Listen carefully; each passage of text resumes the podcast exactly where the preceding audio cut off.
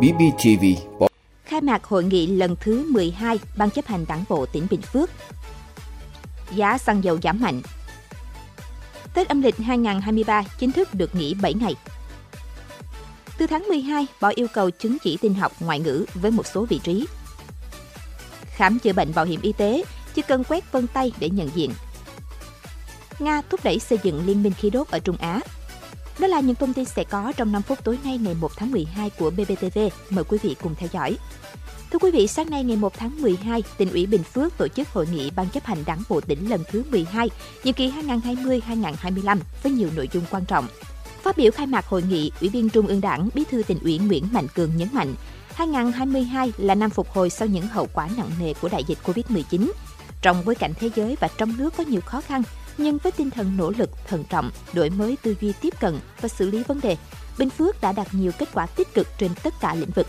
Hội nghị Ban chấp hành Đảng bộ tỉnh lần thứ 12 nhằm đánh giá kết quả thực hiện nghị quyết của tỉnh ủy năm 2022, phương hướng nhiệm vụ trọng tâm năm 2023, thông qua nghị quyết của tỉnh ủy năm 2023, báo cáo công tác kiểm tra giám sát năm 2022, báo cáo chương trình công tác của tỉnh ủy, Ban thường vụ, thường trực tỉnh ủy năm 2023, báo cáo tiến độ triển khai thực hiện các nhiệm vụ theo chương trình số 17 của tỉnh ủy. Sau phiên khai mạc, các đại biểu chia tổ thảo luận đóng góp ý kiến vào các nội dung văn kiện của hội nghị. Điểm mới của hội nghị lần này là các đại biểu chia tổ thảo luận nhằm phát huy tinh thần dân chủ, trách nhiệm, đóng góp nhiều ý kiến cho sự phát triển chung của tỉnh. Thưa quý vị, hôm nay ngày 1 tháng 12 là thời điểm điều chỉnh giá xăng dầu theo chu kỳ của Liên Bộ Tài chính Công Thương. Trong kỳ điều chỉnh hôm nay, giá xăng dầu đã tiếp tục được điều chỉnh giảm. Đây là kỳ thứ 2 liên tiếp giá xăng dầu được điều chỉnh giảm. Cụ thể, trong kỳ điều chỉnh hôm nay, giá xăng E5RON 92 giảm 992 đồng một lít, xăng RON 95-3 giảm 1.083 đồng một lít, dầu Diesel 0.05S giảm 1.588 đồng một lít, dầu hỏa giảm 1.078 đồng một lít, dầu Mazut 180CST 3.5S giảm 832 đồng một kg. Cũng trong kỳ điều chỉnh hôm nay, nhà điều hành thực hiện trích lập quỹ bình ổn giá đối với xăng E5 RON 92 ở mức 300 đồng một lít, xăng RON 95 ở mức 400 đồng một lít, dầu diesel ở mức 700 đồng một lít, dầu hỏa ở mức 300 đồng một lít, dầu mazut ở mức 500 đồng một kg. Cùng với đó là không chi quỹ bình ổn giá đối với các loại xăng dầu.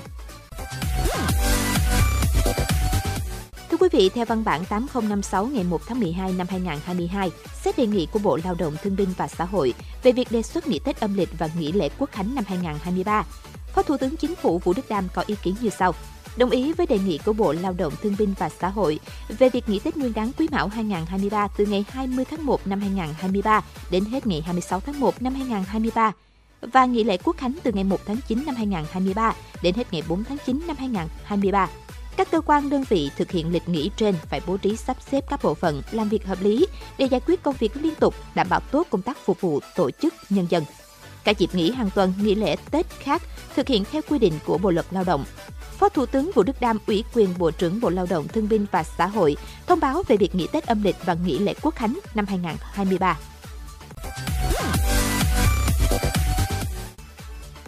Thưa quý vị, bắt đầu từ hôm nay ngày 1 tháng 12, một số chính sách sẽ chính thức có hiệu lực. Cụ thể, 3 thông tư của Bộ Tài nguyên và Môi trường, Bộ Văn hóa, Thể thao, Du lịch và Bộ Khoa học và Công nghệ yêu cầu bỏ yêu cầu chứng chỉ ngoại ngữ tin học với một số vị trí viên chức từ tháng 12.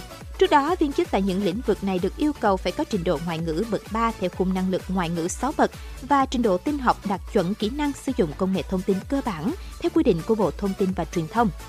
Còn với Nghị định 88/2022 quy định về xử phạt vi phạm hành chính trong lĩnh vực giáo dục nghề nghiệp có hiệu lực từ ngày 12 tháng 12, người sử dụng văn bằng chứng chỉ giáo dục nghề nghiệp của người khác hoặc cho người khác sử dụng của mình sẽ bị phạt 10 đến 20 triệu đồng, theo mức cũ là từ 3 đến 5 triệu. Cùng mức xử phạt 10 đến 20 triệu đồng với người sử dụng văn bằng chứng chỉ bị tẩy xóa, sửa chữa làm sai lệch nội dung. Còn theo Luật Cư trú năm 2020 quy định, sổ hộ khẩu, sổ tạm trú sẽ hết giá trị sử dụng sau ngày 31 tháng 12 năm 2022. Như vậy, hai loại sổ này chỉ còn có giá trị trong một tháng nữa. Sau đó, để chứng minh thông tin cá nhân nơi cư trú, người dân có thể sử dụng thẻ căn cước công dân gắn chip điện tử, giấy xác nhận thông tin về nơi cư trú hoặc dùng số định danh cá nhân, thông tin trong cơ sở dữ liệu quốc gia về dân cư. Thưa quý vị, sắp tới đây không còn phải dùng thẻ giấy, thay vào đó người dân chỉ phải quét vân tay để nhận diện khi đi khám chữa bệnh bảo hiểm y tế. Đây là thực tế trong thời gian tới khi ứng dụng công nghệ sinh trắc xác thực vân tay được triển khai đồng bộ tại các cơ sở y tế. Thực tế áp dụng thí điểm tại một số đơn vị ở Hà Nội, giải pháp này đã đem lại nhiều thuận lợi cho người dân khi đi khám chữa bệnh.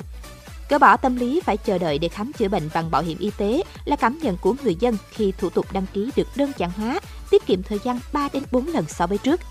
Cũng theo các bệnh viện, ứng dụng công nghệ này giúp cơ sở quản lý tốt hơn hoạt động khám chữa bệnh.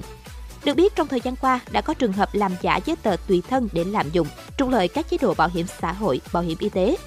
Việc ứng dụng xác thực vân tay không chỉ tạo thuận lợi, đảm bảo lợi ích cho người bệnh, mà còn hạn chế tình trạng kể trên.